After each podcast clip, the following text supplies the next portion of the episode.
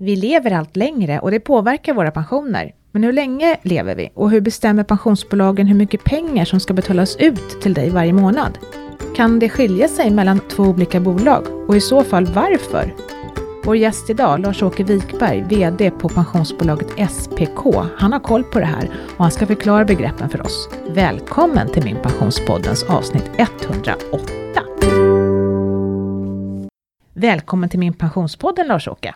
Du har varit med en gång tidigare och då pratade vi om rättvisa pensioner. Jajamän, eh, det var väl en eh, 80 avsnitt sen ungefär. Eller något, något eh, liknande. Det tror jag inte vi ska överdriva. Nej men 70 då, 70 avsnitt i alla Ja, fall. det var några avsnitt sen. Ja. Men ändå. Ja, och jag tror har- att det- är nog det, det mest lyssnade avsnittet tror jag. Absolut. Ja, Absolut. Ja, vi pratar tusentals. Ja, verkligen. Så, hundratusen. Mm. Ja. ja, men du arbetar i alla fall på SPK. Och Mm. vad är det för typ av pensionsbolag? SPK är en pensionskassa eh, som eh, förvaltar pensioner för Swedbank och Sparbankernas anställda. Och med den ja, gamla formen av pensionslösningar, det vill säga förmånsbestämda. Vi skulle kunna jämföra oss lite grann som ett mini-Alecta. Mini-Alecta. Mm, det är du. Men du, det här med förmånsbestämda och premiebestämda, ska vi bara förtydliga, vad är Ja, förmånsbestämt, då är din pension förutbestämd utifrån din slutlön. Ja. I, I en procentsats av din slutlön. Medan om det är premiebestämt, då byggs pensionen upp successivt i, i takt med att du tjänar in pension. Får jag då fråga raskt, om jag har en förmånsbestämd, då spelar det ingen roll hur länge jag lever. Då finns inget livslängdsantagande i det, eller? Eh, nej, det är inte, du som individ eh, Får samma? får samma. Ja. Ja. Det där återkommer vi till lite senare. Mm. Jag vill också lyfta att du är aktuarie. Och det låter ju som att man går på något ställe och arkiverar papper ungefär.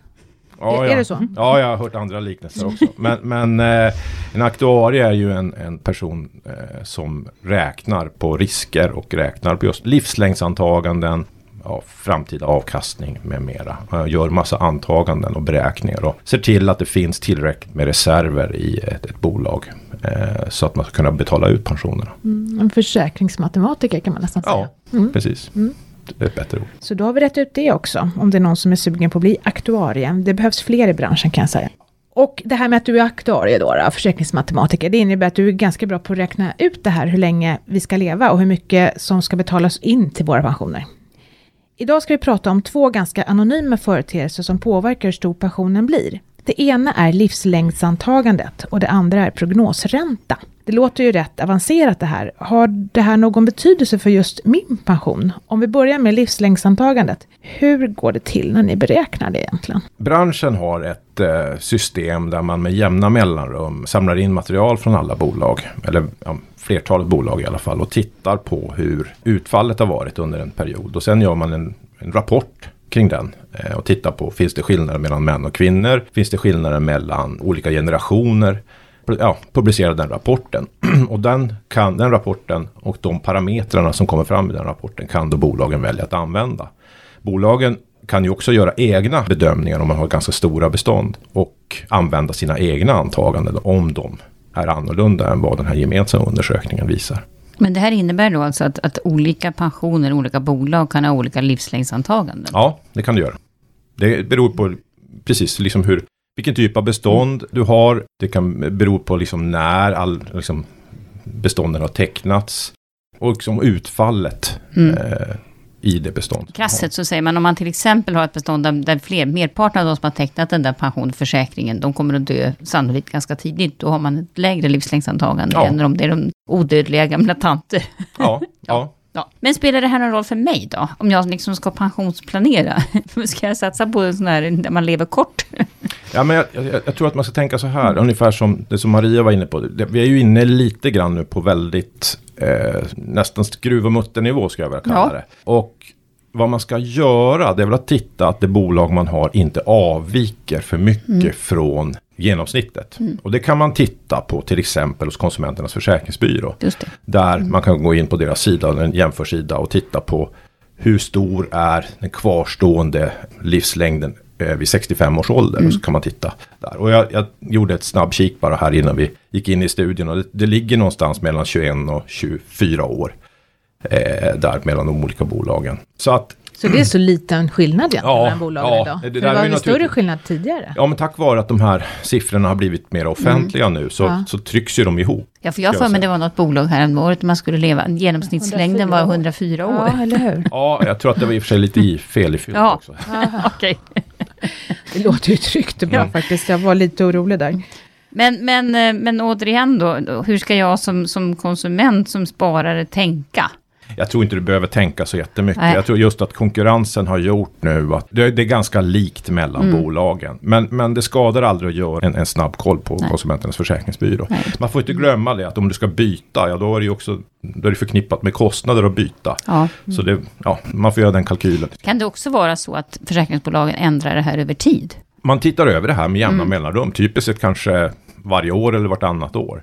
Och, så att, eh, och då, är det, då hanterar man det lite grann olika också mellan bolagen, hur det där påverkar redan tecknade Ja, jag förstår. Jag förstår. Ja, för så som det har ser ut misstänker jag att liksom medellivslängden har ökat hela tiden.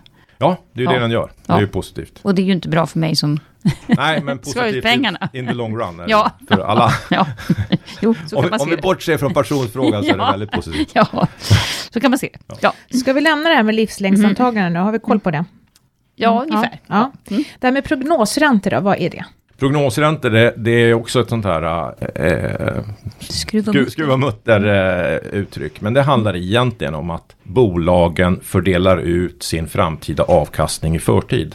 Jag tror att det kan vara bra att exemplifiera det. Ja, man har ett, man har, om man har 100 kronor Mm. eh, och så ska man gå i pension och eh, man ska betalas ut, den här ska betalas ut i fem år. Då ska det bli 20 kronor per år. Mm. Då. Och om jag då får 20 kronor första året. Och sen har jag avkastning på de kvarstående pengarna. Då kommer jag få lite mer än 20 kronor nästa år och lite mer än 20 år ytterligare och så vidare.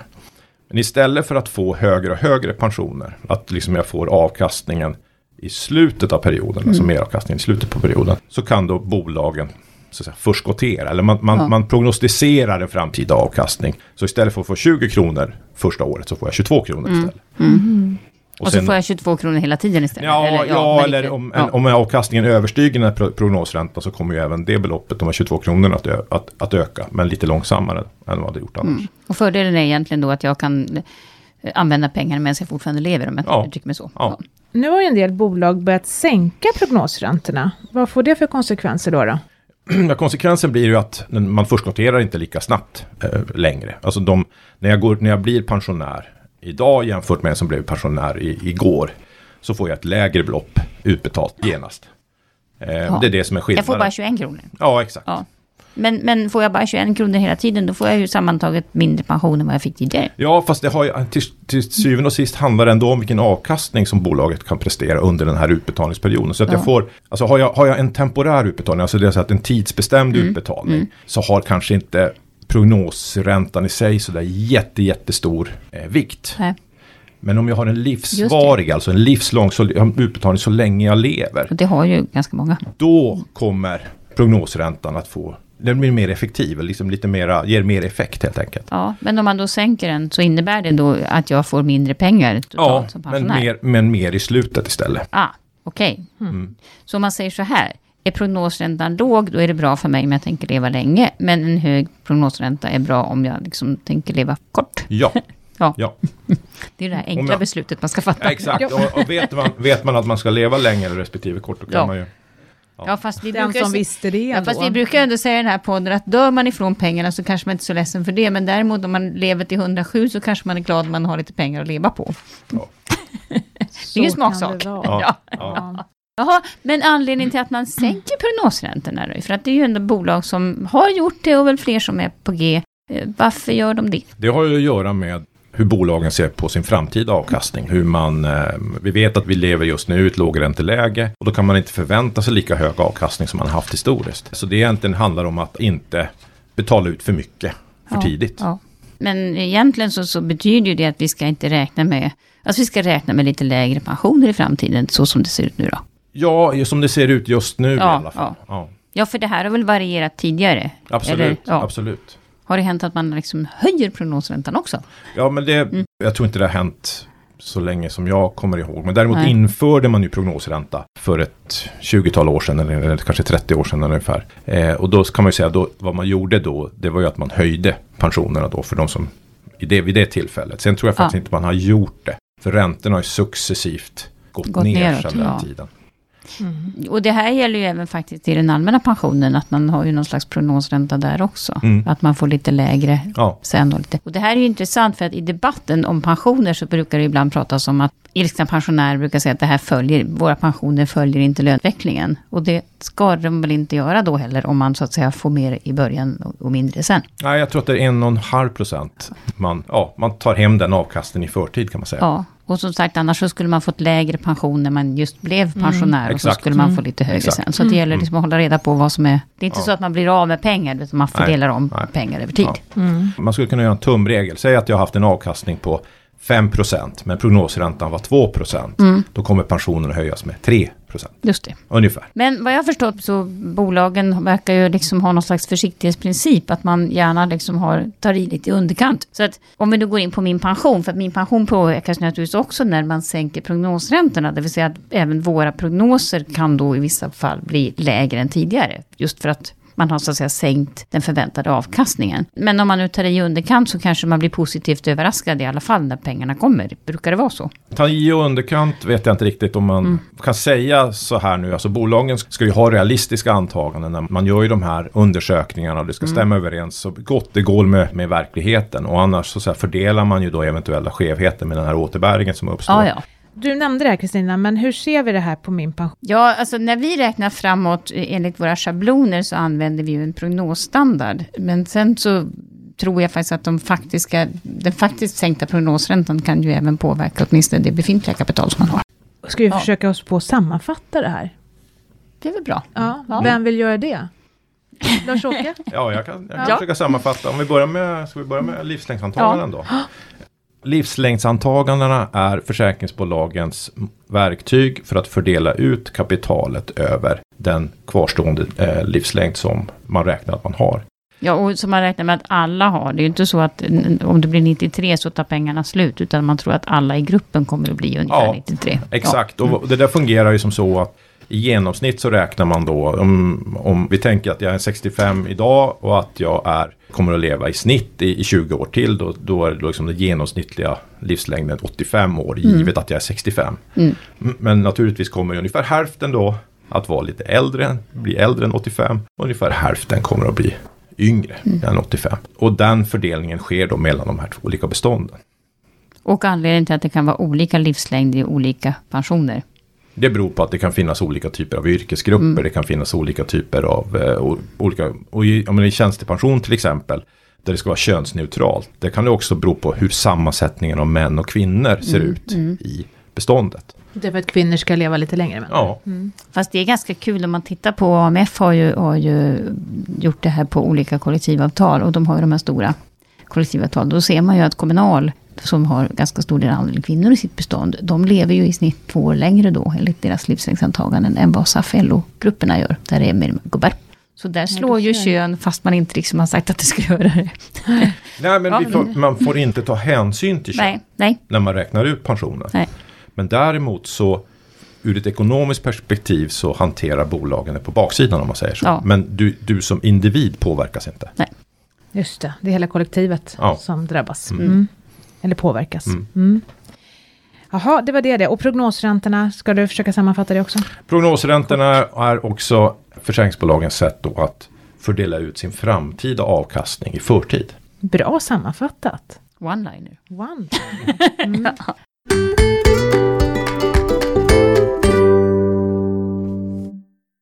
Och då har vi en dagens fråga också som vi har fått in. Och det är från en person som undrar över det här med pensionärsintyg.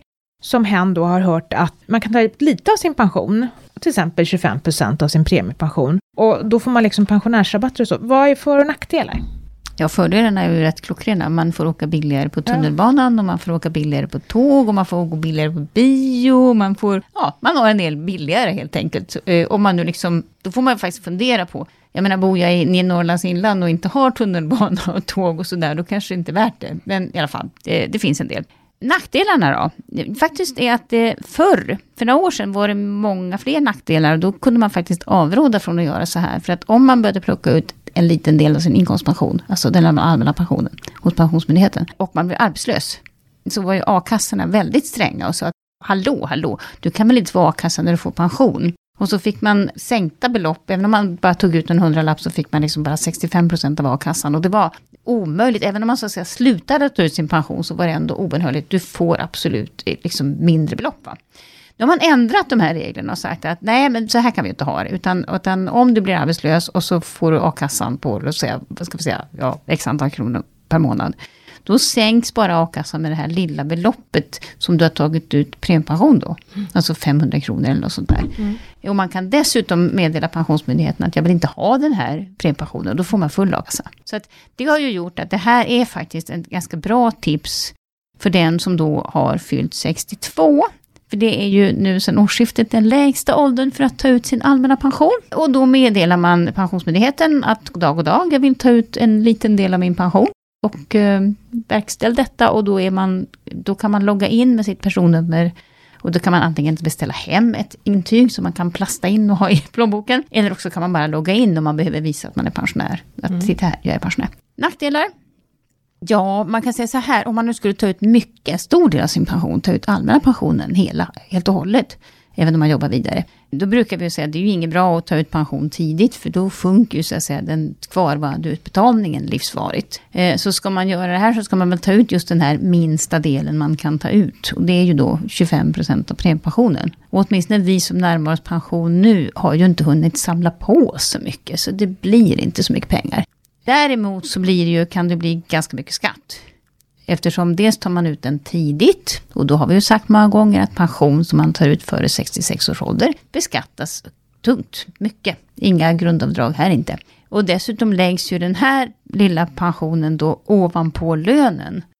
Eh, och låt säga då att man ändå betalar, mm, alltså tjänar mer än 42 000 eller vad det är, så du ändå betalar statlig skatt. Så får du alltså betala statlig skatt på de här pengarna, det vill säga halva värdet går bort i skatt. Och då kan man ju räkna på om det är värt det eller inte. Förmodligen är det det, men, man ska, men det kanske inte är så mycket som man trodde. Men jag tänker om man tar 25 procent av premiepensionen, det kan inte bli så mycket pengar. Och då blir det inte så mycket skatt heller. Och ändå kanske man kan få igen det då med om man åker billigare. Ja, men jag säger det, man får räkna på det. Ja. Och SJ. Ja. Jag tror att när värnskatten var kvar så räknade jag ut att man vann 62 kronor i månaden om man åkte billigare på SL.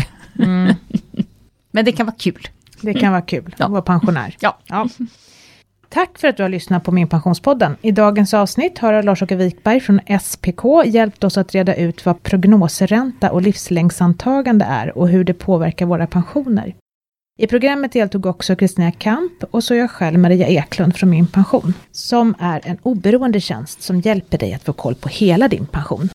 Fler poddavsnitt hittar du på vår hemsida och där poddar finns. Nya avsnitt släpper vi varannan fredag. Nyheter från Min Pension hittar du också på blogg minpension.se. Och så måste vi tacka för alla tips och frågor som kommer in till oss i podden. Och vi vill att ni fortsätter att mejla oss på poddatminpension.se. Vi blir jätteglada. Var rädd om dig och din pension så hörs vi snart igen. Ha det bra. Hej! Hej då! Hej då!